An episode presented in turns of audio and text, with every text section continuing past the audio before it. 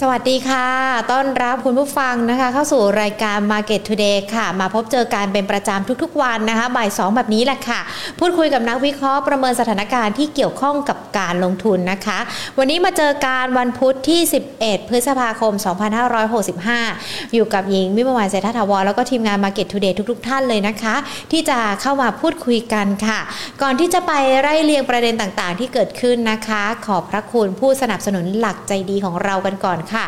True ห้าจี คบกับ True ดียิ่งกว่านะคะแล้วก็อีกหนึ่งสถาบันนะคะที่มาเป็นผู้ใหญ่ใจดีให้กับรายการ Market Today ค่ะขอบพระคุณธนาคารไทยพาณิชย์จำกัดมหาชนกันด้วยนะคะอ่ะมาพูดคุยกันนะคะในเรื่องของเกี่ยวกับสถานการณ์การเงินการลงทุนนะคะต้องบอกว่าวันนี้มาดูกันดีกว่าตลาดหุ้นไทยเป็นอย่างไรกันบ้างตลาดหุ้นช่วงเช้าวันนี้นะคะมีการปรับตัวย่อลงไป เจ็ดจุดหนึ่งเก้า จุดนะยืนอยู่ที่ หนึ่งพันหกร้อยสิบห้าจุดห้าเก้า จุดมูลค่าการซื้อขาย สามหมื่นห้าพันเก้าร้อยหกสิบ ล้านบาทวันนี้จุดต่ำสุดของช่วงเช้าอยู่ที่ประมาณ หนึ่งพันหกร้อยสิบเอ็ดจุดเก้าห้า จุดตลาดหุ้นบ้านเรายังคงยืนอยู่ได้ประมาณสัก หนึ่งพันหกร้อย จุด หนึ่งพันหกร้อยสิบ จุดนะยังไม่มีการปรับตัวย่อลงไปแต่ว่าเดี๋ยวอาจจะต้องติดตามกันด้วยเพราะว่าค่ำคืนนี้ก็มีตัวเลขเงินเฟ้อของสหรัฐเตรียมที่จะมีการประกาศกันมานะคะแล้วก็ขณะเดียวกันวันนี้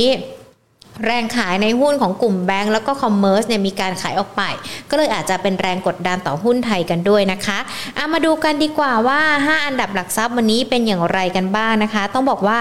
บ้านปูขึ้นมาเป็นอันดับหนึ่งเลยนะมีการปรับตัวลดลงไปสิบสตางค์นะคะ โอ อาร์ เพิ่มขึ้นมาหนึ่งบาทห้าสิบสตางค์กันแล้วค่ะ เอ โอ ที มีการปรับตัวย่อลงไปหนึ่งบาทยี่สิบห้าสตางค์นะคะ K Bank หุ้นในกลุ่มของธนาคารก็มีการปรับตัวลดลงไปสองบาทส่วนหลักทรัพย์อื่นๆนะคะตัวปตท.สผ.ดูเหมือนว่าจะมีการปรับบวกขึ้นมาได้สัก ศูนย์จุดสามสามเปอร์เซ็นต์ นอกนั้นก็มีการปรับตัวย่อลงไปเช่นเดียวกันนะคะทั้ง เจ เอ็ม ที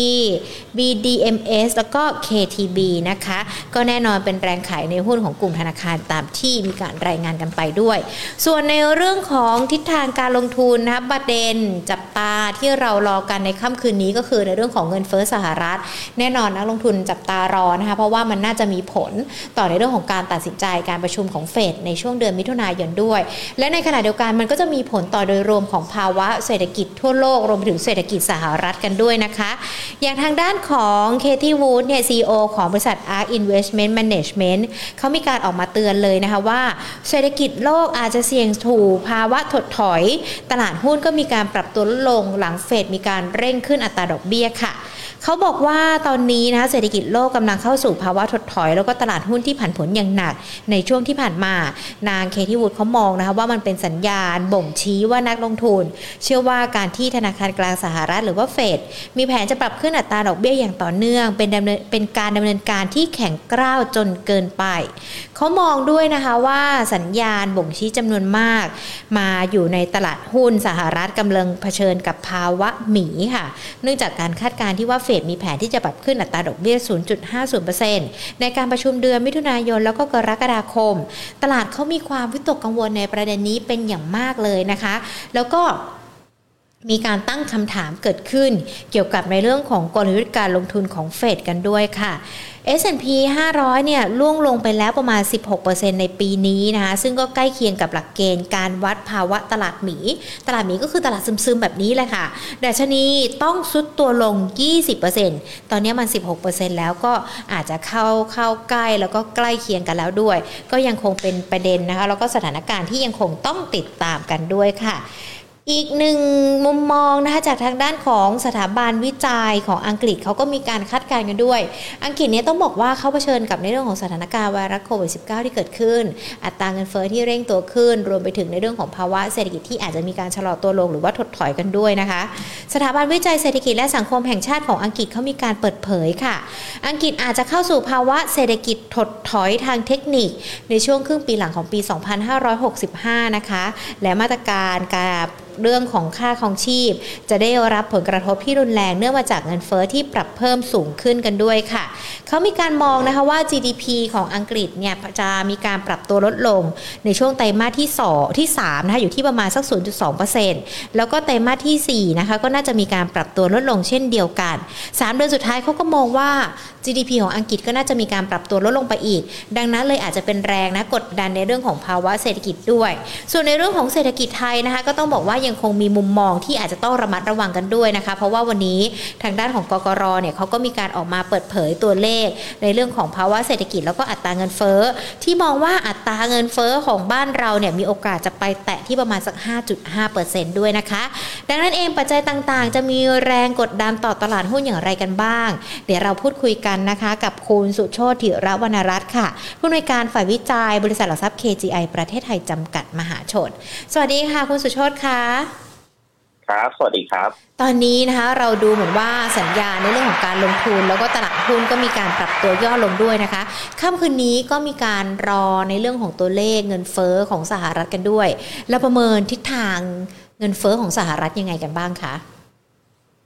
ครับก็ตอนนี้มันคงจะเป็นไฮไลท์สำคัญนะครับก็คือเรื่องของเงินเฟ้อกับเรื่องของดอกเบี้ยนะครับก็เลยเป็นสิ่งที่นักลงทุนส่วนใหญ่เนี่ยจับตาดูกันอยู่นะครับว่าถ้าเกิดว่าตัวเลขเงินเฟ้อของทางฝั่งสหรัฐเนี่ยซึ่งตอนนี้นะครับผมอยากให้ดูเบนช์มาร์กก็คือตัวคอนเซนซัสนะครับตัว headline inflation สำหรับเดือนเมษายนของสหรัฐเนี่ยนะครับตอนนี้คอนเซนซัสคาดไว้จะอยู่สักประมาณ แปดจุดหนึ่งเปอร์เซ็นต์ ซึ่งมันจะลดลงถ้าเทียบกับในเดือนมีนาคมที่ แปดจุดห้าเปอร์เซ็นต์ นะครับแล้วก็ core inflation เนี่ยคอนเซนซัสคาดไว้ที่ประมาณ หกเปอร์เซ็นต์นะครับก็จะลดลงจาก หกจุดห้าเปอร์เซ็นต์ ในเดือนมีนาคมเพราะฉะนั้นถ้าเกิดว่าเป็นไปตามคาดลักษณะนี้นะครับมันก็จะมีความชัดเจนบางอย่างนะครับว่าเงินเฟ้อของสหรัฐเนี่ยน่าปะน่าจะผ่านจุดพีคแล้วนะครับพอเงินเฟ้อสหรัฐผ่านจุดพีคนะครับมันก็จะสะท้อนไปอีกประเด็นนึงก็คือในเรื่องของแรงกดดันที่จะไปขึ้นอัตราดอกเบี้ยนโยบายนะครับแรงกดดันจากฝั่งเงินเฟ้อเนี่ยมันก็จะลดลงนะเพราะฉะนั้นสิ่งที่นักลงทุนกังวลแล้วก็กลัวกันนะฮะว่าทางเฟดเนี่ยอาจจะมีการขึ้นดอกเบี้ยครั้งถัดไปเนี่ยมากกว่าที่คาดได้เนี่ยนะครับก็อาจจะถอยลงมาละและเดิมเนี่ยนะครับเฟดเนี่ยอาจจะมีการแถลงว่าอาจจะขอขึ้นสักครั้งหน้าห้าสิบ basis point หรือ ศูนย์จุดห้าเปอร์เซ็นต์ นะครับแต่นักลงทุนเนี่ยไปกังวลนะครับว่าเงินเฟ้อแรงอย่างนี้เนี่ยอาจจะต้องขึ้นถึง จุดห้า basis point นะครับซึ่งมันสะท้อนมาที่ Fed Fund Future นะครับจริงแต่ว่าถ้าเกิดว่าเงินเฟ้อมันเริ่มชะลอเนี่ยมันก็จะทำให้แรงกดดันตรงนี้มันลดลงนะครับแต่ว่าผมเชื่อว่านะครับมันอาจจะเป็นปัจจัยที่เข้ามาบวกสั้นๆทำให้ตลาดหุ้นแล้วก็สินทรัพย์เสี่ยงเนี่ยเกิดการรีบาวด์ขึ้นสั้นๆเท่านั้นเองนะครับเพราะว่าถ้าดูจากเทรนด์ของดอกเบี้ยเนี่ยผมเชื่อว่ายังเป็นขาขึ้นต่ออีกนะอย่างน้อยๆนะครับสองถึงอ่าอย่างน้อยๆคือสองเดือนนะครับเนื่องจากว่าทาง เค ซี ไอ เราเนี่ยนะครับมองว่าคงจะไปพีคแถวๆสักประมาณสักเดือนมิถุนายนนะครับจนถึงกรกฎาคมนะครับสำหรับตัวอัตราดอกเบี้ยตัวที่เป็นบอนด์ยิลด์นะครับอัตราผลตอบแทนพันธบัตรนะครับน่าจะไปพีคประมาณกลางๆปีนะครับแถวๆ สามเปอร์เซ็นต์ ถึง สามจุดห้าเปอร์เซ็นต์ สำหรับตัวบอนด์ยิลด์สิบปีของสหรัฐนะครับเพราะฉะนั้นเนี่ยถ้ามันพีคอีกสักประมาณ หนึ่งถึงสอง เดือนเนี่ยนะครับก็เท่ากับว่ามันยังขึ้นต่อได้อีกนะครับแม้ว่าช่วงสั้นวันสองวันนี้อาจจะมีการพักตัวลงมานะซึ่งมันก็เหมือนกับตลาดหุ้นนะครับคือนักลงทุนขายบอนด์จนบอนด์ยิลด์เด้งขึ้นนะครับแล้วก็ถึงจุดหนึ่งนักลงทุนก็กลับเข้าไปซื้อเก็งกำไรเอารีบาวนะครับก็เลยทำให้ตัวบอนด์ยิลด์เนี่ยมีภาพการพักตัวลงมานะครับประกอบกับรอดูในเรื่องของตัวอินเฟลชันกันด้วยนะครับเพราะฉะนั้นตรงนี้ก็เหมือนจะเป็นภาพที่รีบาวกลับขึ้นมาเท่านั้นเองนะครับตลาดหุ้นไทยเอ่อก็รีบาวกลับมาเมื่อวันนี้นะฮะแล้ววันนี้ก็เป็นลักษณะการทรงๆก็รอดูสถานการณ์นะครับเพราะว่าเอ่อประเด็นนี้ผมก็เคยย้ำแล้วในเรื่องของยิลด์แกปนะครับถ้าบอนด์ยิลด์มันขึ้นลักษณะนี้ค่อนข้างแรงเนี่ยนะฮะระดับดัชนีจาก หนึ่งพันหกร้อย จุด หนึ่งพันเจ็ดร้อย จุดนะครับมันจะทำให้ valuation ไม่น่าสนใจเท่าไหร่นะนะฮะเพราะว่าตัวอัตราดอกเบี้ยเนี่ยมันขึ้นเร็วกว่ากำไรนะฮะมันขึ้นเร็วกว่ากำไรนะครับคือถ้าเกิดว่ามันเป็นสถานการณ์ปกติเหมือนกับตอนที่หลังวิกฤตต้มยำกุ้งเนี่ยนะถ้าจำกันได้ตอนนั้นดอกเบี้ยขึ้นแต่เศรษฐกิจเอเชียนะฮะโดยเฉพาะในอาเซียนเนี่ยมันปรับตัวขึ้นแรงมากแล้วก็กำไรเนี่ยนะฮะมันพุ่งเร็วกว่าดอกเบี้ยงานก็เลยทำให้ตลาดหุ้นฟื้นได้นะครับแต่รอบนี้เนี่ยถ้าดูจากกำไรในคอนเซนซัสที่คาดการณ์กันไว้ก็คือสักประมาณเก้าสิบห้าบาทต่อหุ้นสำหรับดัชนี เซ็ต Index นะฮะซึ่งตรงนี้เนี่ยเก้าสิบห้าบาทต่อหุ้นแล้วเทียบกับตัวเอ่อ Index แถวบริเวณ หนึ่งพันหกร้อย จุดเนี่ยมันคิดเป็น พี อี เกือบๆสิบเจ็ดเท่านะฮะซึ่งถ้าตีกลับมาเป็น ตัว yield นะฮะ earning yield นะครับก็จะอยู่ประมาณเกือบๆ หกเปอร์เซ็นต์ นะฮะซึ่งถ้าไปเทียบกับตัวปอนด์ yield อายุสักห้าปีถึงสิบปีของบ้านเราที่ประมาณสักเกือบๆ สามเปอร์เซ็นต์ กันนะฮะเอ่อห้าปีจะต่ำกว่า สามเปอร์เซ็นต์ เล็กน้อยนะแล้วถ้าสิบปีก็คือ สามเปอร์เซ็นต์ กว่าๆนะฮะซึ่งถ้าผมใช้ตัวเลขกลมๆก็สัก สามเปอร์เซ็นต์ เนี่ยตัว earning yield gap มันจะอยู่ประมาณสัก สามเปอร์เซ็นต์ นะฮะเท่ากับว่าต่ำกว่าค่าเฉลี่ยในอดีตที่ประมาณสัก สี่เปอร์เซ็นต์ นะฮะเพราะฉะนั้นเนี่ยนะครับตรงนี้ก็ถือว่ากำไรวิ่งตามดอกเบี้ยไม่ทันนะฮะ earning yield gap ต่ำกว่าค่าเฉลี่ยพอสมควรนะครับต่ำกว่าเลขสี่นี่ถือว่าค่อนข้างต่ำละนะฮะเพราะฉะนั้นเนี่ยก็เลยทำให้ผมเชื่อว่าหุ้นไทยขึ้นยากหน่อยนึงนะฮะช่วงนี้จนกว่าดอกเบี้ยเนี่ยจะเริ่มมีการพักตัวจริงๆซึ่งเราหวังไว้นะครับว่าจะเป็นช่วงสักประมาณไตรมาสที่สามนะฮะเพราะว่าทาง เค จี ไอ ไต้หวันเราก็ประเมินนะครับแนวโน้มเศรษฐกิจน่าจะเข้าสู่ช่วงของการพักตัวในช่วงของหลังกลางปีนี้เป็นต้นไปนะฮะตัวเลขเศรษฐกิจก็คงจะเริ่มเห็นการชะลอตัวลงเพราะฉะนั้นเนี่ยตัวบอลยูมันก็ทำการสะท้อนในเรื่องเศรษฐกิจที่ชะลอตัวนะเพราะฉะนั้นไตรมาสที่สามผมจะเริ่มเห็นสถานการณ์ที่ผ่อนคลายมากขึ้นในเรื่องของ valuation นะครับแล้วก็ผมเชื่อว่านะฮะตลาดหุ้นไทยเองเนี่ยเป็นเป็นตลาดที่ยังแข็งแกร่งอยู่ในเชิงของตัวกำไร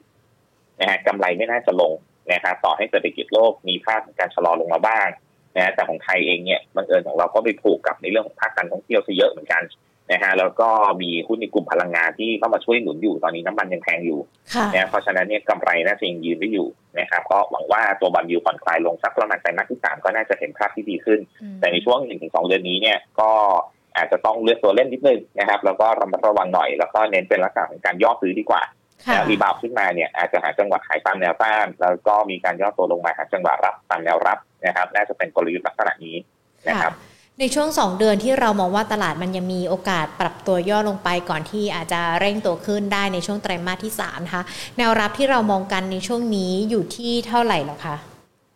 ครับตอนนี้ขอแบ่งเป็นสองส่วนนะครับก็คือในเชิงของพื้นฐานกับในเชิงของเทคนิคนะฮะในเชิงของเทคนิคก่อนนะครับผมขอฉายภาพเทคนิคก่อนว่าทำไมมันถึงดูเรามันน่ากังวลเล็กน้อยนะครับคือดัชนี เซต Index เนี่ยสามครั้งที่ผ่านมานะฮะมีการพักฐานแรงๆลงมาแตะเส้นค่าเฉลี่ยสองร้อยวันนะครับหรือบางจังหวะมีจังหวะของการหลุดสักประมาณสองวันสองวันนะครับแล้วก็มีการรีบาวกลับแล้วก็พอรีบาวกลับปุ๊บเนี่ยนะครับมีการทำจุดสูงสุดใหม่นะฮะจะเห็นว่ามีการทำจุดสูงสุดใหม่นะฮะทั้งสองครั้งสามครั้งที่ผ่านมาแต่ครั้งล่าสุดไม่สามารถทำได้นะครับครั้งล่าสุดที่ดัชนี เซต Index ลงไปหลุดเส้นสองร้อยวันได้แป๊บนึงวันสองวันนะครับแล้วดีดตัวกลับเนี่ยประมาณสักเดือนมีนาคมนะฮะที่ผ่านมาน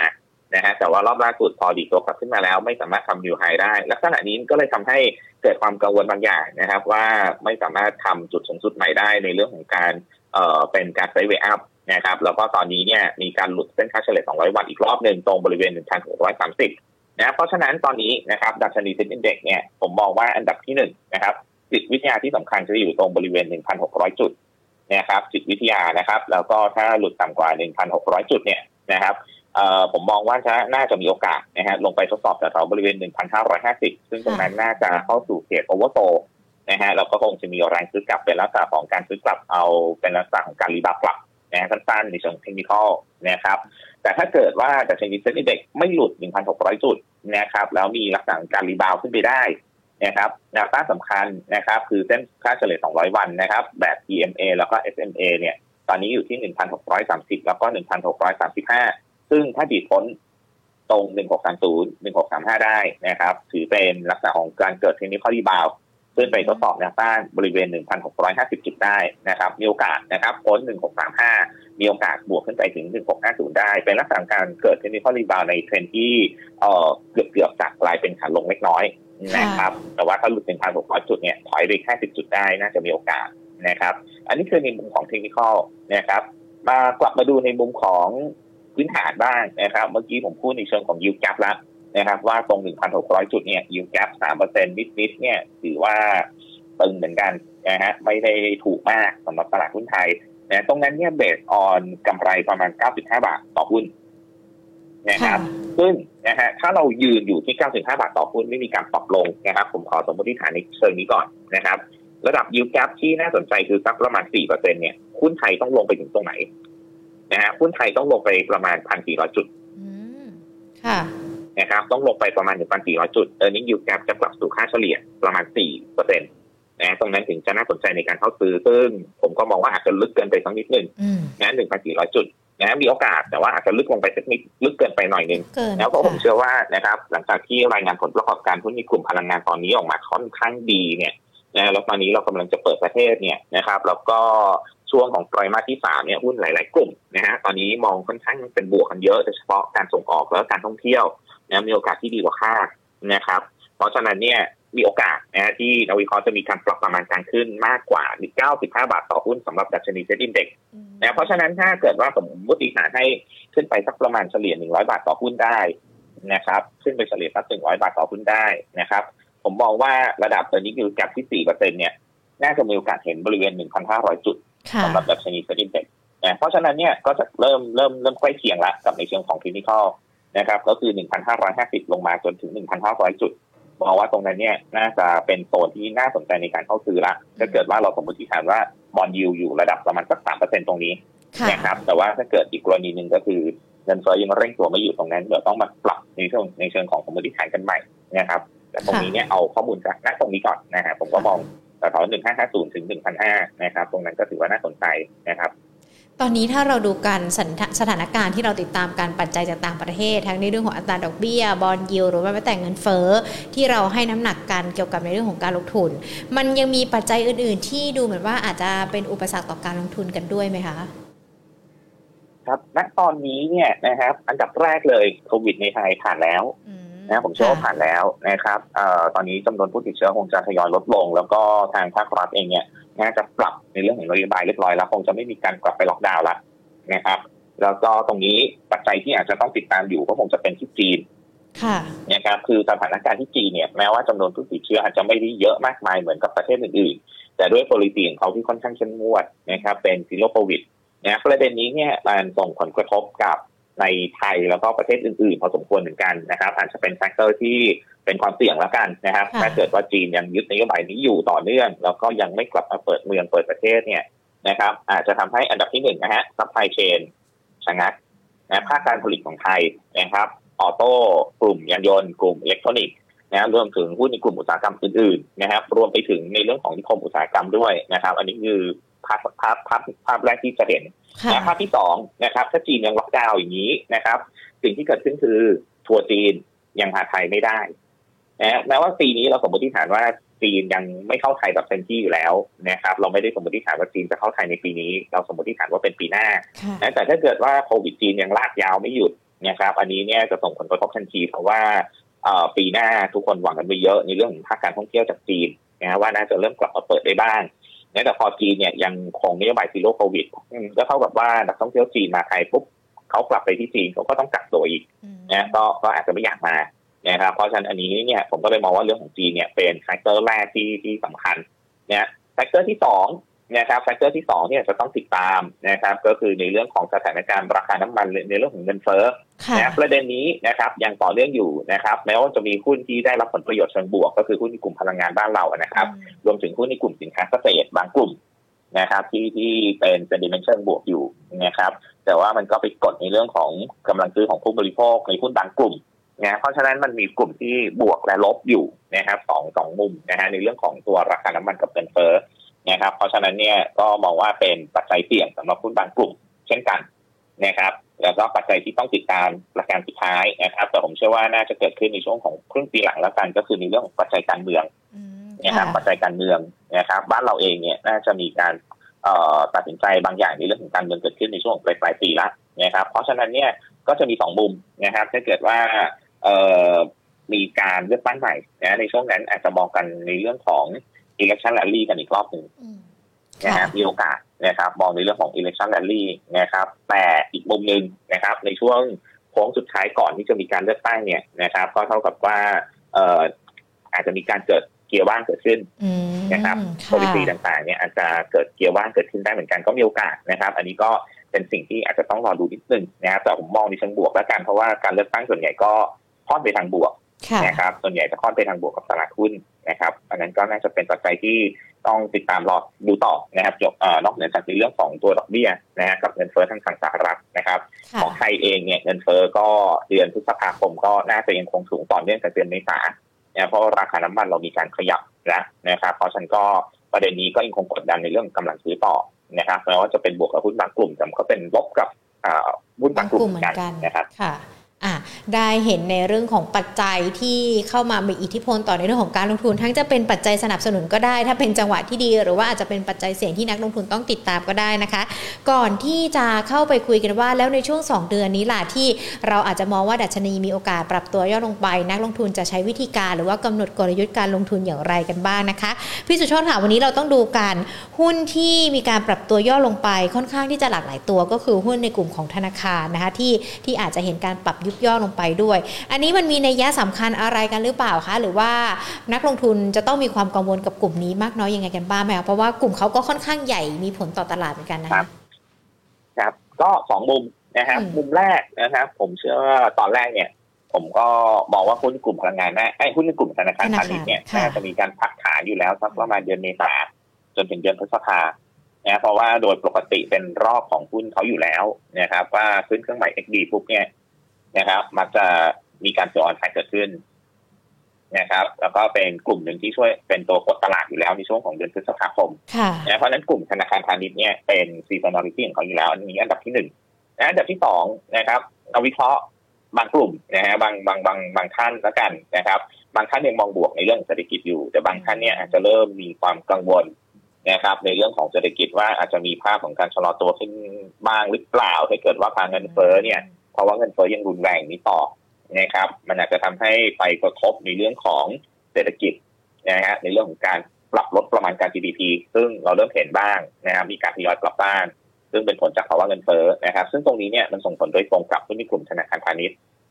นะครับมันส่งผลโดยตรงกับหุ้นในกลุ่มธนาคารพาณิชย์นะครับเพราะฉะนั้นเนี่ยก็เลยมองว่าหุ้นในกลุ่มธนาคารพาณิชย์ก็จะมีอยู่สองปัจจัยนะที่ที่อาจจะทำให้ราคาหุ้นก็พักฐานลงมาแต่ผมเชื่อว่านะฮะหุ้นในกลุ่มธนาคารบ้านเราเนี่ยนะครับพักฐานลงมาลึกๆน่าสนใจนะครับเพราะว่าโดยปกติแล้วตอนนี้ถือว่าผมเชื่อว่ายังไม่แพงนะเลยยิ่งพักลงมาเนี่ยยิ่งทำให้หุ้นไทยถูกไปอีกสำหรับกลุ่มธนาคารนะฮะถูกนะครับถ้าเทียบกับในภูมิภาคนะครับอันนี้ก็เราต้องสมมติฐานว่าไม่มีผลในเรื่องของภาวะเศรษฐกิจที่อาจจะเป็นเรียกว่าเป็นเป็นเป็น recession นะครับถ้าไม่เกิด recession เนี่ยผมเชื่อว่าหน้าหุ้นไทยเนี่ยโดยเฉพาะกลุ่มธนาคารยังน่าซื้ออยู่นะครับถ้ามาสังเกตอย่างนึงนะครับตัวหลักๆของไทยเนี่ยนะครับอย่าง K Bank บี บี แอล เนี่ยลงมาแตะเส้นค่าเฉลี่ยสองร้อยวันกันแล้วนะครับลงมาแตะเส้นค่าเฉลี่ยสองร้อยวันกันแล้วนะครับแล้วก็อย่างตัว บี บี แอล เองตอนนี้ก็อย่างที่เราเห็นกันก็คือเทรดต่ำบุกอยู่แล้วนะครับตัว K Bank เองนะครับก็ถือว่าตอนนี้ก็ลงมาเทรดในระดับที่ไม่ได้สูงแล้วนะครับจากเดิมที่หนึ่งร้อยเจ็ดสิบบาทหนึ่งร้อยแปดสิบบาทเนี่ยน่าจะเทรดสูงเกินกว่า book value นะฮะตอนนี้ตัว K Bank เนี่ยกลับมาเทรดต่ำกว่า book value แล้วเช่นกันนะครับหรือใกล้เคียงแล้วนะครับสักครู่นะผมดูตัวเลขพอดีต่ำกว่านะครับประมาณ ศูนย์จุดเจ็ด นะ ศูนย์จุดเจ็ด เท่านะครับเพราะฉะนั้นเนี่ย บี บี แอล K Bank นะครับผมมองว่าลงมาแตะเส้นสองร้อยวันแล้วตอนนี้ต่ำบุกเหมือนกันน่าสนใจในเรื่องการทยอยซื้อเพียงแต่ว่านะครับเพียงแต่ว่าอย่างที่บอกไปสถานการณ์ของดัชนีตลาดหุ้นตอนนี้เนี่ยยังน่ากังวลอยู่นะครับว่าอาจจะเป็นลักษณะการรีบาวแล้วก็ไซด์เวย์ดาวน์ลงต่อได้นะครับอาจจะไปรอจังหวะที่เหมาะสมนะครับอาจจะสักประมาณสักกลางๆปีนะครับค่อยมองในเรื่องของการปรับเข้าซื้อหุ้นในกลุ่มธนาคารกันอีกรอบนึงนะครับอย่างที่บอกไปพอเป็นหุ้นขนาดใหญ่เนี่ยเราเซ็ตอินเด็กซ์มีมีมีประเด็นนะครับว่าอาจจะมีการไซด์เวย์ดาวน์เนี่ยหุ้นขนาดใหญ่อย่างกลุ่มธนาคารก็จะถูกกดลงมาได้เหมือนกันนะครับค่ะวันนี้เราก็เป็นในเรื่องของการประเมินและกันในรอบของวันนี้ที่เกิดขึ้นกับหุ้นในกลุ่มของธนาคารกันด้วยนะคะดังนั้นเองพอเราทราบปัจจัยต่างๆที่เราพูดคุยกันมาตั้งแต่ต้นแล้วนะคะกลยุทธ์การลงทุนที่เหมาะสมสำหรับนักลงทุนในช่วงนี้จะต้องเป็นยังไงคะพี่สุโชติแล้วก็ขณะเดียวกันมันยังพอมีหุ้นแนะนำสำหรับนักลงทุนในช่วงนี้อยู่ใช่ไหมคะครับก็ทุกวิกฤตยังไงก็ต้องมีโอกาสนะครับแล้วก็สถานการณ์ไม่ดียังไงเนี่ยก็ต้องมีหุ้นที่เป็นบวกอยู่บ้างนะครับแม้ว่าอาจจะไม่สามารถฝืนตลาดได้แต่ว่าก็น่าจะเห็นภาพการเอาท์เพอร์ฟอร์มได้นะครับตอนนี้นะครับถ้าถามว่ากลยุทธ์การลงทุนใน เอส แอนด์ พี Index เป็นอย่างไรนะครับก็คงต้องเหมือนที่ผมพูดตอนต้นนะครับกังวลว่าจะเป็นลักษณะการไซด์เวย์ดาวน์สักประมาณ หนึ่งถึงสอง เดือนที่มีการพักฐานนั่นแหละนะครับปรับฐานให้เสร็จก่อนนะครับเพราะฉะนั้นกลยุทธ์การลงทุนก็คือเน้นซื้อเมื่อมีการย่อตัวนะครับย่อตัวลงนะครับแล้วก็ขายทำกำไรบ้างนะครับเมื่อมีการรีบาวด์กลับขึ้นมาตามแนวต้านนะครับสำหรับเซ็ตอินเด็กซ์ตอนนี้นะครับคงจะต้องเป็นกลยุทธ์ลักษณะนี้ก่อนหรือถ้าเกิดว่านักลงทุนเป็นลักษณะการลงทุนระยะกลางขึ้นไประยะยาวขึ้นไปเนี่ย รอผัดขายให้จบก่อนก็ได้นะครับเราค่อยมองในเรื่องของการทยอยเข้าซื้อนะครับเพราะอย่างที่บอกสักประมาณกลางกลางปีให้ตัวบอนด์ยิลด์เนี่ยถึงจุดพีคของเขาก่อน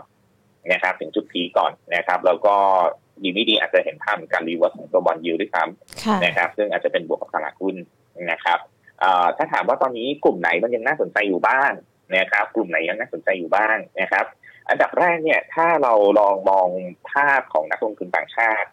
นะครับนักลงทุนต่างชาติเนี่ยยังมองตลาดในเอเชียโดยเฉพาะในอาเซียนเนี่ยยังดีอยู่นะครับซึ่งเขาไปโฟกัสที่ภาคการท่องเที่ยวนะครับว่าการท่องเที่ยวในอาเซียนเนี่ยจะเป็นตัวหนึ่งที่พลิกกลับมาในปีนี้คือปีที่แล้วเนี่ยทางยุโรปกับอเมริกาเขาพลิกการท่องเที่ยวก่อนเพราะว่าเขาเลิกเอ่อเอ่อเขาผ่อนคลายนโยบายโควิดก่อนนะครับฝั่งอาเซียนเนี่ยกำลังจะผ่อนคลายในปีนี้ครึ่งปีหลังนะฮะส่วนใหญ่ตอนนี้ก็เริ่มทยอยแล้วนะครับเพราะฉะนั้นเนี่ยหุ้นในกลุ่มท่องเที่ยวผมเชื่อว่ายังเป็นไฮไลท์อยู่นะครับยังเป็นไฮไลท์อยู่นะครับในช่วงครึ่งปีหลังก็จะมองในเรื่องของการทยอยซื้อเมื่อมีการพักตัวลงมาพักฐานลงมาได้นะครับก็อาจจะเป็นมองตัวที่ผมมองว่าน่าจะเป็นตัวที่ไม่แพงละกัน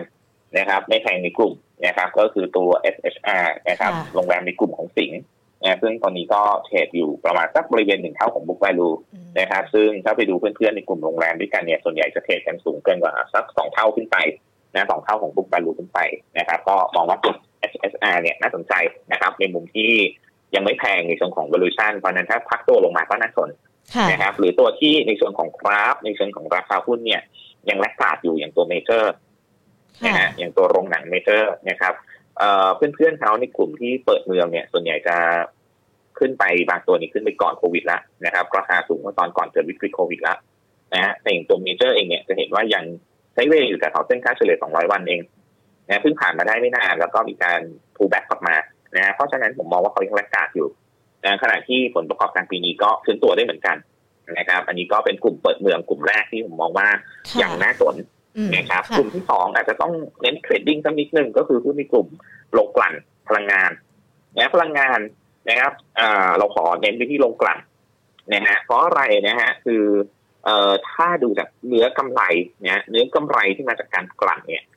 ไตรมาสที่หนึ่งดีแล้วนะครับน่าจะออกมาดีกันส่วนใหญ่นะฮะไตรมาสที่สองจะดีกว่าไตรมาสที่หนึ่งอีกนะครับเพราะตอนนี้เนี่ยค่าการกลั่นจนถึง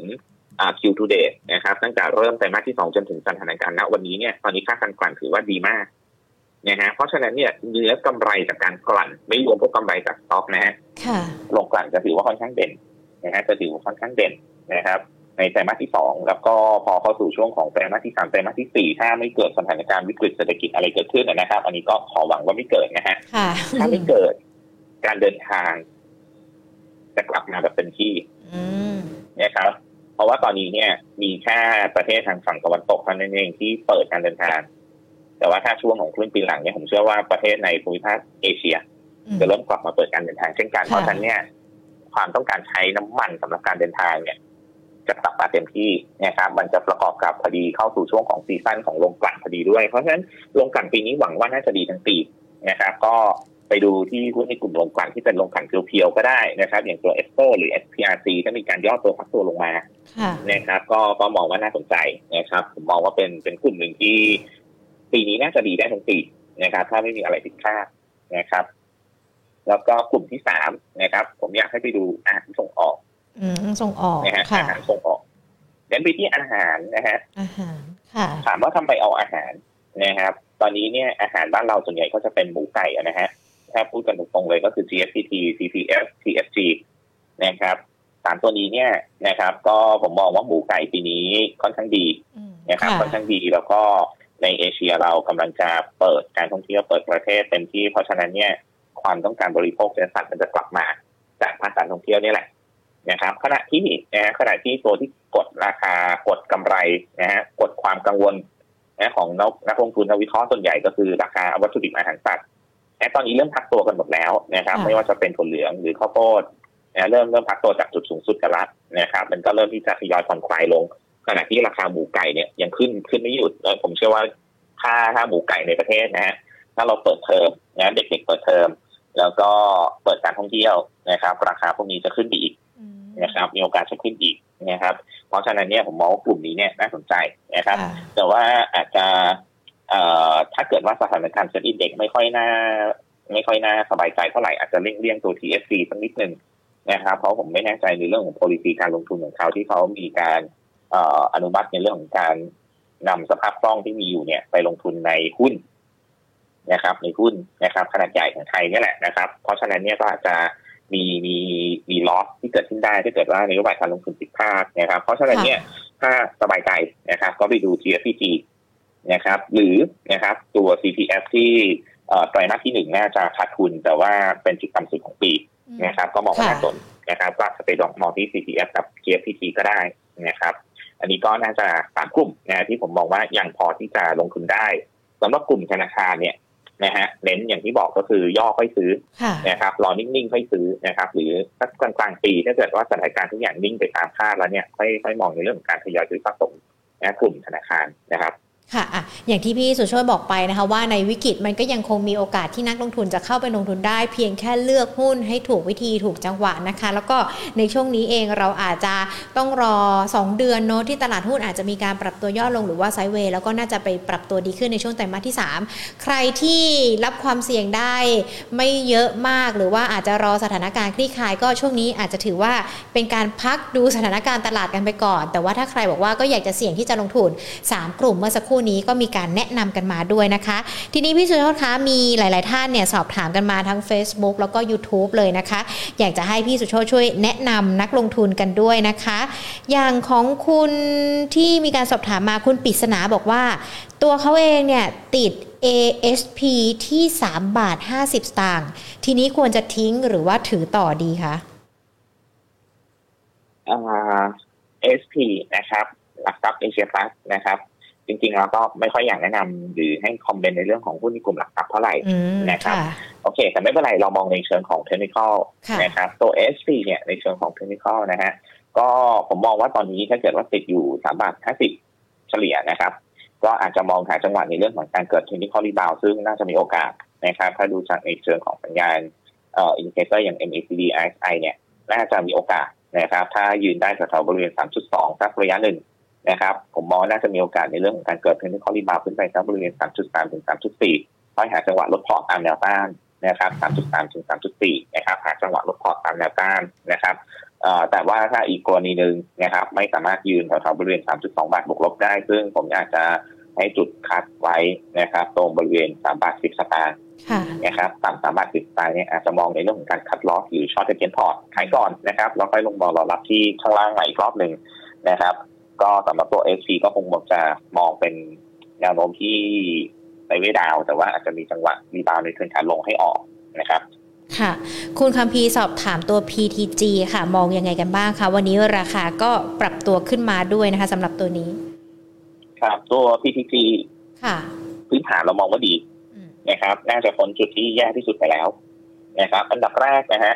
เรื่องของราคาน้ำมันดีเซลที่ทางภาครัฐเนี่ยพยายามที่จะกดมาตลอดตรงนั้นเนี่ยมันไปกดในเรื่องของตัว marketing margin หรือค่าการตลาดของเขาพอสมควรเลยนะฮะในช่วงที่ผ่านมานะครับแต่ตอนนี้เริ่มที่จะทยอยปลดล็อกแล้วอันนี้คือประเด็นที่หนึ่งนะครับเพราะฉะนั้นค่าการตลาดน่าจะเริ่มเห็นภาพของการพ้นจุดต่ำสุดนะครับอันนี้แล้วก็อีกประเด็นนึงนะครับสิ่งที่มองเนี่ยคือผมมองว่าเราเด็กๆกำลังจะกลับมาเปิดเทอมนะครับแล้วก็การท่องเที่ยวกำลังจะเริ่มกลับมานะครับแม้ว่าราคาน้ำมันจะแพงเนี่ยนะฮะแต่ผมเชื่อว่ารถน่าจะกลับมาติดละนะฮะถนนกรุงเทพน่าจะเริ่มกลับมาติดละแล้วก็การเดินทางท่องเที่ยวน่าจะเริ่มกลับมาเพราะฉะนั้นเนี่ยดีมานด์น่าจะลดลงบ้างนะครับเพราะน้ำมันแพงแต่ว่าน่าจะลดลงไม่เยอะนะครับอาจจะเห็นภาพของการฟื้นกลับมาด้วยซ้ำคือลดลงถ้าเทียบกับสถานการณ์ปกติแต่ว่ามันน่าจะเพิ่มขึ้นถ้าเทียบกับในช่วงของไตรมาสที่ผ่านมานะครับมองเป็นมุมนี้ละกันนะครับแล้วก็ค่าการตลาดเริ่มดีขึ้นนะฮะเพราะฉะนั้นตัวปั๊มน้ำมัน พี ที เนี่ยหรือ พี ที จี นะครับเราวิเคราะห์ของเรายังมองบวกอยู่นะครับแล้วก็ในช่วงของเทคนิคอลเนี่ยก็ต้องบอกว่าเป็นสัญญาณที่อาจจะดูน่าสนใจเรื่องของการเก็งกำไรนะคือมีการหาจุดลงเขาเจอแล้วนะครับแถวๆ สิบสามบาทยี่สิบบวกลบนะครับแล้วก็มีการดิบตัวขึ้นมาแล้วก็พักไซด์เวย์ออกข้างตามภาวะตลาดนะครับลักษณะนี้นะครับผมอยากให้ดูตรงบริเวณ สิบสี่บาทห้าสิบเป็นแนวต้านสำคัญนะครับถ้าเกิดว่าผ่าน สิบสี่บาทห้าสิบได้อาจจะมองเรื่องของการเทรดดิ้งสั้นๆนะครับผมมองว่าน่าจะมีโอกาสขึ้นไปทดสอบแนวต้านสิบห้าบาทนะเพราะว่าเส้นค่าเฉลี่ยสองร้อยวันเขาจะอยู่แถวๆบริเวณสิบสอง สิบห้า สองถึงสิบห้า สามก็อาจจะมองแถวๆเกือบๆสิบห้าบาทเป็นแนวต้านนะครับแล้วก็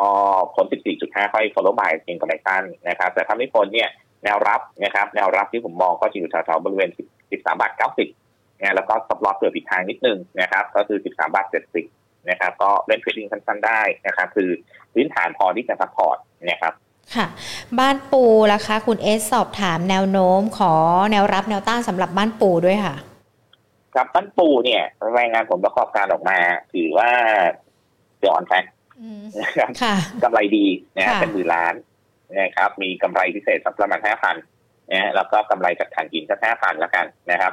กำไรดีแต่เดือดอ่อนแข็งนะครับเพราะว่าหุ้นขึ้นมาก่อนที่จะประกาศผลประกอบการสักระยะหนึ่งนะครับเพราะฉะนั้นไม่น่าจะมีอะไรผิดคาดแต่เพียงแต่ว่าเป็นการเซลล์ออนแฟกลงมาหาแนวรับใหม่อีกรอบหนึ่งนะครับเพราะว่าตอนนี้เนี่ยราคาถ่านหินยังดีอยู่นะครับไตรมาสที่สองยังสูงอยู่นะครับคือถ้าดูจากกำไรปกติเนี่ยผมเชื่อว่าไตรมาสที่สองยังดีต่อเนื่องจากไตรมาสที่หนึ่งนะครับเพียงแต่ว่าถ้าดูจากกำไรสุทธิเราอาจจะเห็นการย่อตัวลงเพราะว่าไม่มีกำไรพิเศษเข้ามาช่วยนะครับแล้วก็เจอเรื่องของเซลล์ออนแฟกเพราะฉะนั้นบ้านปูเนี่ยพื้นฐานยังพอไปไหวนะครับเพียงแต่ว่าช่วงสั้นๆนะครับรอการขายทำกำไรของนักลงทุนให้เสร็จก่อนซึ่งผมเชื่อว่าค่าเฉลี่ยที่นักลงทุนมีทุนสำหรับรอบนี้สำหรับการเล่นจริงกำไรขึ้นมาเนี่ยนะฮะถ้าดูจากกราฟนะครับผมก็มองว่าแถวๆบริเวณสัก สิบเอ็ดจุดห้าศูนย์ บวกลบนะครับตรงนั้นเนี่ยอาจจะมองเป็นจุดที่น่าสนใจเรื่องการเข้าซื้อใหม่อีกรอบหนึ่งนะครับ สิบเอ็ดจุดห้าศูนย์ นะครับแล้วก็ตบล็อกเกิดผิดทางไว้นะครับตรงเส้นสองร้อยวัน สิบเอ็ดจุดสิบสตางค์นะครับค่ะแล้วมองราคาเป้าหมายแล้วว่าแนวต้านกันไว้ยังไงบ้างคะสำหรับตัวบ้านปูนะครับถ้าดูในเชิงของเอ่อราคาเป้าหมายนะครับที่นักวิเคราะห์ของเราทำเนี่ยคือ สิบห้าจุดห้าศูนย์ อืมค่ะนะฮะ สิบห้าจุดห้าศูนย์ นะครับแต่ว่าถ้าดูในเชิงของแนวต้านนะครับเอ่อชัดมากนะครับว่าครั้งที่แล้วเนี่ยดีดตัวขึ้นมา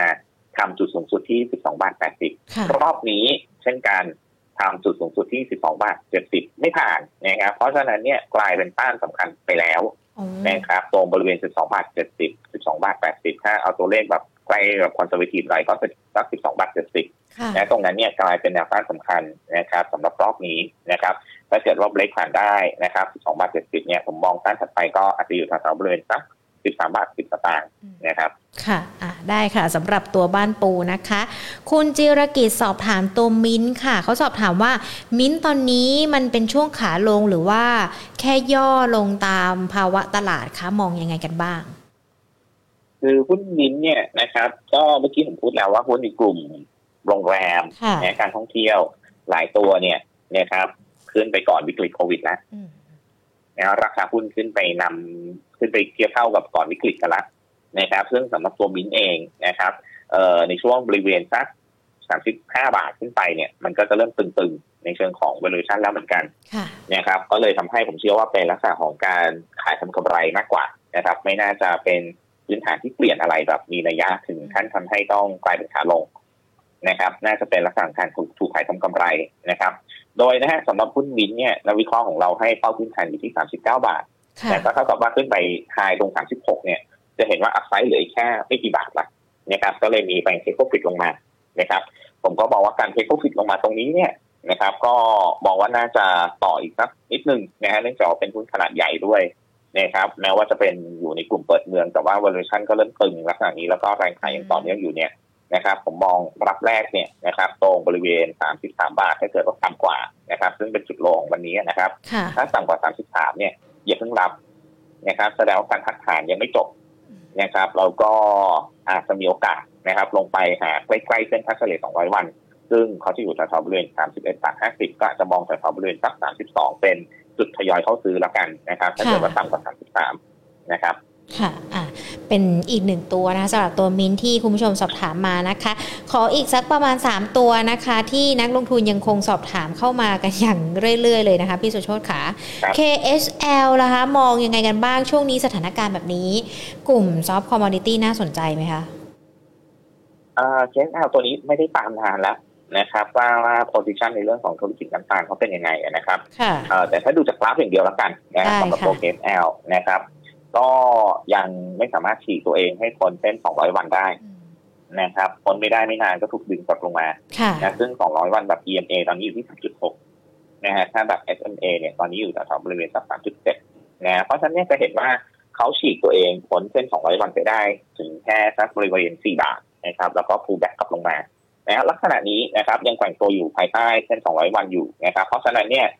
ผมบอกว่าถ้ามีการปรับตัวลงพักฐานต่อเนื่องตามภาวะตลาดลงมาแถวๆสักบริเวณ สามจุดสี่ น่าสนใจนะครับน่าสนใจเพราะว่าน่าจะทำแพทเทิร์นเดิมนะครับเพราะว่าถ้าดูจากแนวโน้มราคาน้ำตาลเนี่ยยังอยู่ในระดับที่ค่อนข้างดี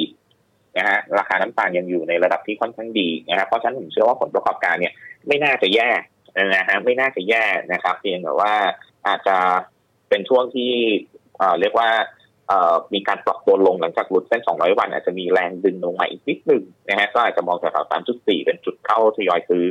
แล้วก็ สามจุดสาม เนี่ยเป็นจุด stop loss นะครับ สามจุดสาม เป็นจุด stop loss นะครับแล้วก็ถ้าเกิดว่าเขายืนได้นะครับตามแนวรับที่ให้ไว้แล้วไม่หลุดเนี่ยแล้วมีการดึงกลับมาได้อีกรอบนึงเขาจะแกว่งตัวอยู่ครับแถวๆเส้นสองร้อยวันบวกๆอีกรอบนึงนะผมก็มองแนวต้านเนี่ยนะครับต้านแรกก็ สามจุดหกนะครับเราก็น่าจะมีโอกาสในเรื่องของการรีบาวขึ้นไปแถวๆบริเวณสัก สามจุดเจ็ด ถึง สามจุดแปด ได้ก็อยู่ในกรอบบริเวณนี้นะครับยังไม่เห็นแพทเทิร์นอื่นที่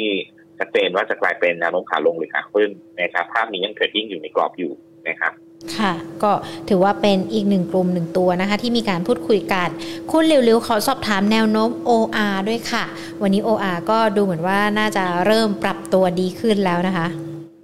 ครับกลุ่มน้ำมันนะไอ้พวกปั๊มน้ำมันนะครับไม่ใช่น้ำมันนะฮะปั๊มนะฮะใช้คำว่าปั๊มแล้วกันนะครับอย่างที่ผมพูดไปถึงตัว พี ที จี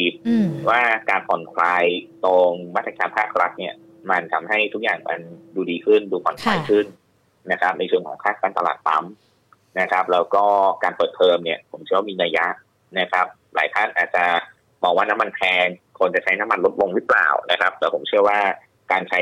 รถเนี่ยจะเพิ่มขึ้นถ้าเทียบกับไตรมาสที่หนึ่งนะครับไม่ว่าจะเป็นเปิดเทอมเองหรือท่องเที่ยวเองนะครับเพราะฉะนั้นเนี่ยกลุ่มปั๊มดูดีนะครับสำหรับตัว โอ อาร์ นะครับในพื้นฐานเนี่ยนักวิเคราะห์ของเราอาจจะมองว่าหุ้นเขาไม่ได้ถูกมากนะก็เลยไม่ได้แนะนำซื้อเหมือนตัว พี ที จี นะครับเราแนะนำเพียงแค่ถือนะครับเป้าพื้นฐานก็ยี่สิบหกบาทห้าสิบสตางค์นะครับก็ถือว่าตรงนี้เนี่ยอัพไซด์อาจจะเริ่มจำกัดนะครับอาจจะมองในเรื่องการเทรดดิ้งอย่างเดียวละกันนะสำหรับตัว โอ อาร์ นะครับตอนนี้ติดเส้นสองร้อยวันอยู่นะครับตรง ยี่สิบหกบาทเจ็ดสิบห้าสตางค์ซึ่งถ้าปรับเป็นตัวเลขกลมๆก็คือยี่สิบเจ็ดบาทนะเพราะฉะนั้นถ้าคนยี่สิบเจ็ดแปลความได้ว่าเขาดีดทะลุเส้นสองร้อยวันนะครับอาจจะมีแรงเก็งกำไรต่ออีกระยะหนึ่งนะผมก็มองว่าอาจจะกลับขึ้นไปสู่จุดไซด์เวย์ก่อนที่จะลงรอบล่าสุดก็คือแถวๆสักยี่สิบแปดบาทนะเพราะฉะนั้นถ้าคนยี่สิบเจ็ดก็อีก follow buy นะครับอีกแกปอีกบาทนึงนะครับแต่ว่าถ้าไม่คนยี่สิบเจ็ดเนี่ยมันจะทำแพทเทิร์นเดิมเหมือนรอบที่แล้วที่เคยเกิดขึ้นในช่วงของสักประมาณเดือนกุมภาพันธ์นะคือดีดตัวขึ้นมาเกือบๆจะชนเส้นสองร้อยวันแล้วก็พักตัวลงมาอีกรอบนึงนะเพราะฉะนั้นถ้าไม่พ้นยี่สิบเจ็ดเนี่ยผมมองว่าอย่าเพิ่งซื้อนะครับยังเสี่ยงอยู่แล้วก็อย่างที่บอกไปคือเอ่อมันเป็นมูลค่านะครับค่ะคุณลูกแก่สอบถามตัว แอล เอช ค่ะน่าลงทุนไหมคะสำหรับตัวนี้ถ้าจะเข้าเข้าที่ราคาเท่าไหร่ดีคะครับสำหรับตัว แอล เอช นะครับเอ่อเราวิเคราะห์เราให้เป้าพื้นฐานอยู่ที่สิบบาทแปดสิบนะฮะสิบบาทแปดสิบนะครับสิบบาทแปดสิบแล้วก็ต้องบอกว่ากลุ่มอสังหาเนี่ยปีนี้เรามองว่ามันน่าจะดีทั้งปีค่ะนะครับแล้วก็ แอล เอช เนี่ยมีในเรื่องของเอ่อรีเทลด้วยนะคือค้าปลีกนะครับเพราะฉะนั้นเนี่ยก็น่าจะดีเช่นกันนะในช่วงครึ่งปีหลังนะครับกลุ่มอสังหาปีนี้น่าจะดีนะครับในเรื่องของยอดขายบ้านยอดโอนบ้านนะครับเอ่อแล้วก็สำหรับตัว แอล เอช เองนะครับเป็นตัวหนึ่งที่ผมเชื่อว่าปันผลก็ดูดีด้วยนะปันผลถือว่าดูดีด้วยนะครับสำหรับตัว แอล เอช นะครับก็สำหรับตัวปันผลเนี่ยเรามองไว้ดิวิเดนด์ยิลด์น่าจะเกิน หกเปอร์เซ็นต์ ขึ้นไปนะเกิน หกเปอร์เซ็นต์ ขึ้นไปนะครับสำหรับตัว แอล เอช เองในเชิงของเทคนิคอลเนี่ยเขาลงมาทดสอบเส้นสองร้อยวันอยู่นะครับสองร้อยวัน อี เอ็ม เอ เนี่ยเขาจะอยู่ตรงแถวๆบริเวณ แปดจุดเก้า แล้วก็ เอส เอ็ม เอ อยู่ตรง แปดจุดเจ็ด นะก็อยู่ในกรอบบริเวณนี้จะเห็นว่าสามวันที่ผ่านมาเนี่ยหลังจากที่มีการคอลเลกชันหรือพักฐานตามภาวะตลาดเนี่ยลงมาอยู่ในกรอบนี้เลย แปดจุดเจ็ดถึงแปดจุดเก้า นะครับเพราะฉะนั้นนะครับเขาคงจะไซด์เวย์สร้างฐานตรงบริเวณนี้อย่าต่ำกว่า แปดจุดเจ็ด นะครับเป็นแนวรับนะครับก็สำหรับคนที่มองในเรื่องของเทคนิคอลรีบาวเนี่ยอาจจะหาจังหวะซื้อบริเวณนี้นะครับแล้วก็มองแนวต้านนะครับตรง เก้าบาทห้าสตางค์นะครับ เก้าบาทห้าสตางค์นะครับถ้าดิดพ้น เก้าบาทห้าสตางค์ได้ก็มองต้านถัดไปก็คือกลับขึ้นไปดูจุดไซด์เวย์ก่อนที่จะลงก็ขอสักบริเวณ เก้าบาทยี่สิบ นะครับแต่ว่าถ้าเขาต่ำกว่า แปดบาทเจ็ดสิบ เนี่ยการพักฐานอาจจะยังไม่จบดีนะครับอาจจะเป็นลักษณะของการชะลอการลงทุนก่อนนะครับถ้าต่ำกว่า แปดบาทเจ็ดสิบ นะครับก็คือดิวิเดนด์ยิลด์สูงแล้วนะครับแล้วก็พื้นฐานดูดี นะครับแต่ว่าถ้าเป็นหุ้นขนาดใหญ่แล้วพอมีการหลุดแนวรับสำคัญสำคัญเนี่ยนะก็ระมัดระวังในเรื่องของพวกโรบอทนะครับแล้วก็พวกเดลิเวอรี่ต่างๆที่อาจจะทำให้มีแรงขายเกิดขึ้นนะครับก็รอให้ท่านขายได้ก่อนค่อยซื้อดีกว่านะครับค่ะเดี๋ยวขอสองตัวสุดท้ายนะสำหรับนักลงทุนที่สอบถามกันมาด้วยนะคะจะเป็นคุณช็อกโกแลตนะคะกับคุณเอ่อหนูโมเดิร์นนะคะคุณช็อกโกแลตเนี่ยสอบถามตัว บี ที เอส อยากจะ วี ไอ บี ที เอส พี่สุทนแนะนำได้ไหมคะตัวนี้สำหรับตัว บี ที เอส นะครับเอ่อจริงๆเนี่ยผมเชื่อว่าก็ไม่น่าจะมีประเด็นอะไรเพียงแต่ว่าลูกๆเขาอาจจะผลประกอบการไม่ค่อยเด่นนะฮะน่าจะช่วยดึงๆกันลงมานะครับลูกๆหลานๆเขาอย่างตัว วี จี ไอ อย่างตัวเคอรี่เนี่ยอาจจะดูไม่ค่อยเด่นเท่าไหร่ก็เลยดึงๆลงมาหน่อยนะครับดูแล้วอาจจะดูอันเดอร์อันเดอร์พอฟอร์มกับเพื่อนเขาอย่างตัว บี เอ็ม อยู่บ้างนะฮะถ้าดูในเชิงของพื้นฐานนะครับสำหรับตัว บี ที เอส เองนะครับนักวิเคราะห์ของเราเนี่ยยังมองบวกในเชิงของพื้นฐานก็ยังให้เข้าสูงอยู่ก็คือสิบสองบาทหกสิบนะครับเพียงแต่ว่าในเชิงของเทคนิคอลเนี่ยนะเขายืนเส้นสองร้อยวันไม่ได้นะครับแล้วก็มีการทำท่าจะเป็นลักษณะการไซด์เวย์ดาวนะครับแต่ผมมองว่าดาวไปไม่เยอะแล้วนะครับรอบที่แล้วเนี่ยสถานการณ์หนักๆเนี่ยนะครับหุ้นเขาลงมาแถวๆบริเวณแปดบาทห้าสิบนะเพราะฉะนั้นเนี่ยถ้าจะมองว่ารอซื้อเนี่ยผมว่าเป็นรอแถวๆบริเวณแปดบาทห้าสิบถึงแปดบาทหกสิบค่อยมองในเรื่องของการทยอยซื้อดีกว่านะสำหรับตัว บี ที เอส นะครับแล้วก็ถ้าหลุดแปดบาทสามสิบเนี่ยก็มองเผื่อไว้นิดนึงนะครับก็คือชะลอการลงทุนหน่อยนะครับรอให้เขาลงไปข้างข้างสร้างฐานใหม่ข้างล่างใหม่ได้เราค่อยเอ่อทยอยซื้อสะสมนะครับเพื่อถัวเฉลี่ยต้นทุนแต่ตอนนี้เน้นว่าย่อซื้อดีกว่านะครับเพราะว่าเขาเพิ่งหลุดเส้นสองร้อยวันมาไม่นานนะครับตรงเก้าบาทยี่สิบนะครับตรงนี้ก็ยังอยู่แถวๆบริเวณแปดบาทปลายๆอยู่นะก็คือเพิ่งหลุดมาได้นิดเดียวเองนะฮะแล้วก็หลุดยังไม่นานนะครับเพราะฉะนั้นเนี่ยถ้าจะให้มันมี margin of safety หน่อยเนี่ยรอให้เขายืนได้ตั้งฐานได้ก่อนดีกว่านะครับค่ะติดตัวสุดท้ายนะคะตัวอารินค่ะอารินสิริบอกว่าติดอยู่ที่สามบาทเก้าสิบสองสตางค์พี่สุชดช่วยยังไงดีคะตัวนี้ครับตัวเอรินนะครับอันนี้ดูขอดูในเชิงเทคนิคอย่างเดียวนะครับพื้นฐานไม่ได้ตามนะฮะตัวเอรินเนี่ยนะครับเทคนิคของเขายังดูยังไปไหวอยู่นะครับยังพอไปไหวอยู่นะครับคือพักตัวลงมานะครับตรงจุดที่เป็นแนวรับพอดีแถวๆบริเวณสามบาทสี่สิบนะแล้วก็มีการดีดตัวกลับลักษณะนี้นะครับคงจะยืนไซด์เวย์ออกข้างตรงแถวๆสามบาทหกสิบสักนิดนึงนะครับก่อนที่จะมีโอกาสในเรื่องของการดีดตัวขึ้นไปถึงทุนของนักลงทุนได้ค่อยมองในเรื่องของการหาจังหวะออกนะตรงสามบาทเก้าสิบขึ้นไปจนถึงสี่บาทนะครับเพื่อเพลย์เซฟหน่อยนะครับเพราะว่าสถานการณ์ตลาดอย่างที่บอกยังไม่น่าไว้วางใจนะครับเอ่อแล้วก็เผื่อไว้นิดนึงนะครับถ้าเกิดว่าแย่กว่าที่คิดคือหลุดสามบาทสี่สิบ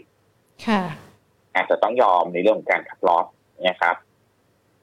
ค่ะอ่าได้เลยค่ะก็ถือว่าเป็นคำแนะนำนะคะสำหรับคุณผู้ชมนะคุณหนูโมเดิร์นนะที่ติดตัวเอรินมาด้วยนะคะแล้วก็ได้รับคำแนะนำด้วยนะคะวันนี้ต้องบอกว่าเรียกว่าครบถ้วนทุกประเด็นเลยนะคะพี่สุโชติเกี่ยวกับในเรื่องของปัจจัยต่างๆที่เกิดขึ้นแล้วอาจจะเป็นทั้งปัญหาอุปสรรคหรือว่าเป็นเอ่อโอกาสสำหรับการลงทุนในตลาดหุ้นด้วยนะคะวันนี้ขอบพระคุณมากๆเลยนะคะแล้วเดี๋ยวโอกาสหน้าเราพูดคุยกับ Market Today กันอีกนะคะ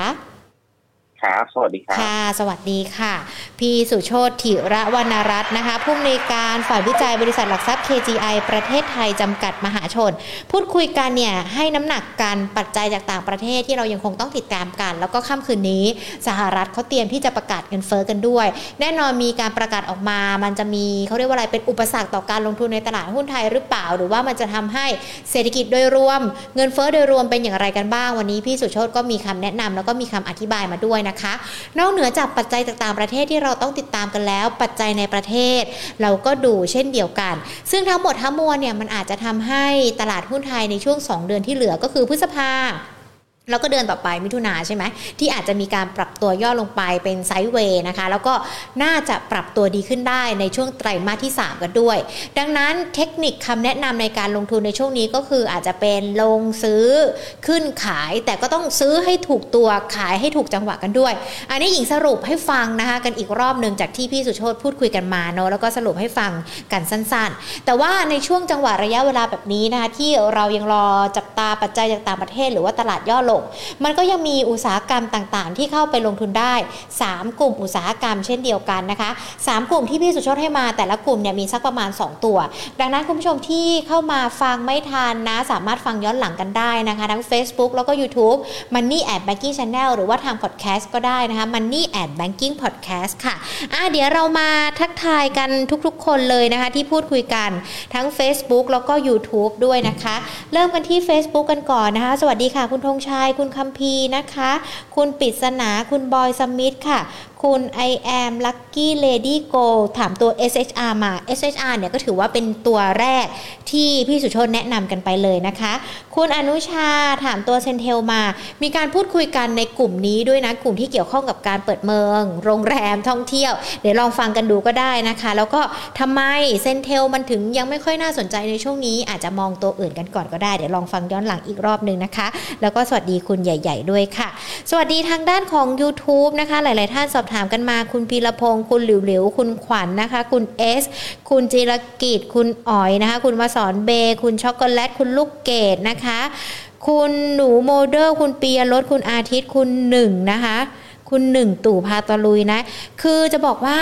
หุ้นที่ทุกๆท่านถามมาเนี่ยพยายามจะหยิบยกทุกๆคำนะคะทุกๆทุกๆคำถามมาถามกับนักวิเคราะห์กันด้วยเนาะแต่ว่าด้วยระยะเวลาที่อาจจะจำกัดนะคะเลยอาจจะไม่ได้ถามคำถามของหลายๆคนกันไปก็ต้องขออภัยมาณโอกาสนี้เลยนะแต่ว่ารายการของเรา Market Today เนี่ยจะเริ่มไลฟ์สดกันตั้งแต่ช่วงบ่ายสองนะคะพอมีการไลฟ์สดกันเนี่ยมาเขียนคำถามไว้ได้เลยนะหญิงก็จะเริ่มไล่คำถามมาแต่ละท่านเลยที่มาถามกันก่อนหรือว่าเข้ามาถามในช่วงระยะเวลาที่นักวิเคราะห์ยังคงให้การพูดคุยกับเราได้ก็จะพยายามหยิบยกคำถามมาให้ทุกๆคนเลยนะคะดังนั้นถ้าไม่อยากจะพลาดในเรื่องของการลงทุนหรือว่าแม้แต่การพูดคุยกับนักวิเคราะห์อย่าลืมกด Subscribe ที่ YouTube ของเรานะคะ Money and Banking Channel หรือว่าทาง Facebook กดไลค์ที่เพจกันไว้ก่อนนะคะเวลาที่เรามีการไลฟ์สดกันเนี่ยมันก็จะเด้งเนาะไปแจ้งเตือนว่าเดี๋ยวเราจะมีการไลฟ์สดแล้วนะก็มาติดตามกันแล้วก็มาเขียนคำถามรอไว้ได้เลยนะหรือว่าอีกหนึ่งช่องทางที่ตอนนี้เราเพิ่มขึ้นกันก็คือทาง ไลน์ แอปพลิเคชันของเราMarket Today ใครยังไม่ได้เป็นเพื่อนกันใน ไลน์ นะเซิร์ชเข้าไปค้นหาเพื่อนนะคะแล้วก็พิมพ์ Market Today ตัวเล็กทั้งหมดเลยนะก็จะเป็นเพื่อนกันได้อีกหนึ่งช่องทางกันด้วยนะคะส่วนอีกหนึ่งช่องทาง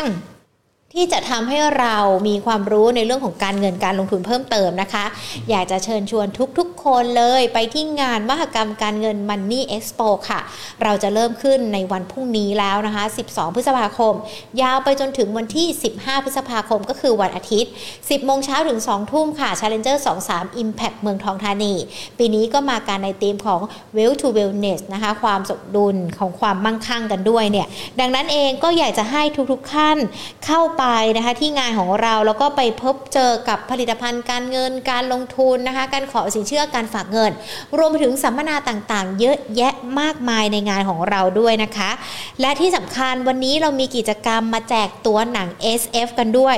ต้องบอกว่าใครที่มาดูกันในไลฟ์วันนี้ถือว่าเป็นผู้โชคดีนะเพราะว่าเราจะแจกกันเป็นวันสุดท้ายถึงเวลา สี่โมงครึ่งนะคะแต่ว่าต้องขอสงวนสิทธิ์สำหรับใครที่บอกว่าตั้งใจจะไปเดินที่งานมหกรรมการเงิน Money Expo นะคะสามารถไปรับตั๋วหนังกันได้นะก็คือให้เราเนี่ยไปลงทะเบียนล่วงหน้ากันก่อนนะคะที่เว็บไซต์ของ money expo online dot com พอลงทะเบียนทำตามขั้นตอนต่างๆแล้วเขาเขาจะให้ คิว อาร์ Code กลับมา คิว อาร์ Code นั่นแหละเราก็จะเอาไปแสดงหน้างานโดยที่เราไม่ต้องลงทะเบียนกันอีกรอบหนึ่งให้แคปชั่น คิว อาร์ Code อันนั้นนะคะส่งกลับเข้ามาที่ ไลน์ Market Today ของเราเพียงแค่นี้เลยค่ะทำตามขั้นตอนแค่นี้นะคะก็สามารถไปรับตัวหนังกันได้แล้วที่หน้าห้องสัมมนาของเราเลยนะคะสัมมนาของเราเนี่ยก็จะมีทุกวันแหละจันทร์ถึงเออวันพฤหัสวันศุกร์วันเสาร์วันอาทิตย์เลยแต่ว่าสัมมนาที่เกี่ยวกับเรื่องหุ้นแล้วก็เป็นพี่แพนนะที่เป็นคนจัดรายการ Market Today ของเราเนี่ยจะไปขึ้นเวทีนั้นก็จะมีวันอาทิตย์กันด้วยนะคะดังนั้นเองเนี่ยใครที่จะไปฟังสัมมนาวันนั้นนะ ก็สามารถทำตามขั้นตอนที่หญิงบอกได้นะไปลงทะเบียนล่วงหน้าที่เว็บไซต์ มันนี่เอ็กซ์โปออนไลน์ดอทคอม ลงทะเบียนแล้วเอา คิว อาร์ Code กลับมาส่งใน ไลน์ Market Today ก็สามารถไปรับตัวหนังนะคะจากทางด้านของ เอส เอฟ กันได้เลยทำกันได้จนถึงวันนี้ สี่โมงครึ่งเท่านั้นนะคะส่วน Market Today ในวันพรุ่งนี้กับวันศุกร์นะจะเป็นเทปพิเศษที่เรามีการพูดคุยกันกับนักวิเคราะห์แต่ถึงแม้จะเป็นเทปพิเศษนะคะก็เชื่อว่าทุกๆคนจะได้ความรู้ทั้งกลยุทธ์หุ้นแนะนำแล้วก็วิธีการแก้ไขพอร์ตกันอย่างแน่นอนดังนั้นพรุ่งนี้บ่ายสองก็ต้องกลับมาเจอกันอีกรอบหนึ่งนะคะวันนี้หมดเวลาแล้วลากันไปก่อนสวัสดีค่ะ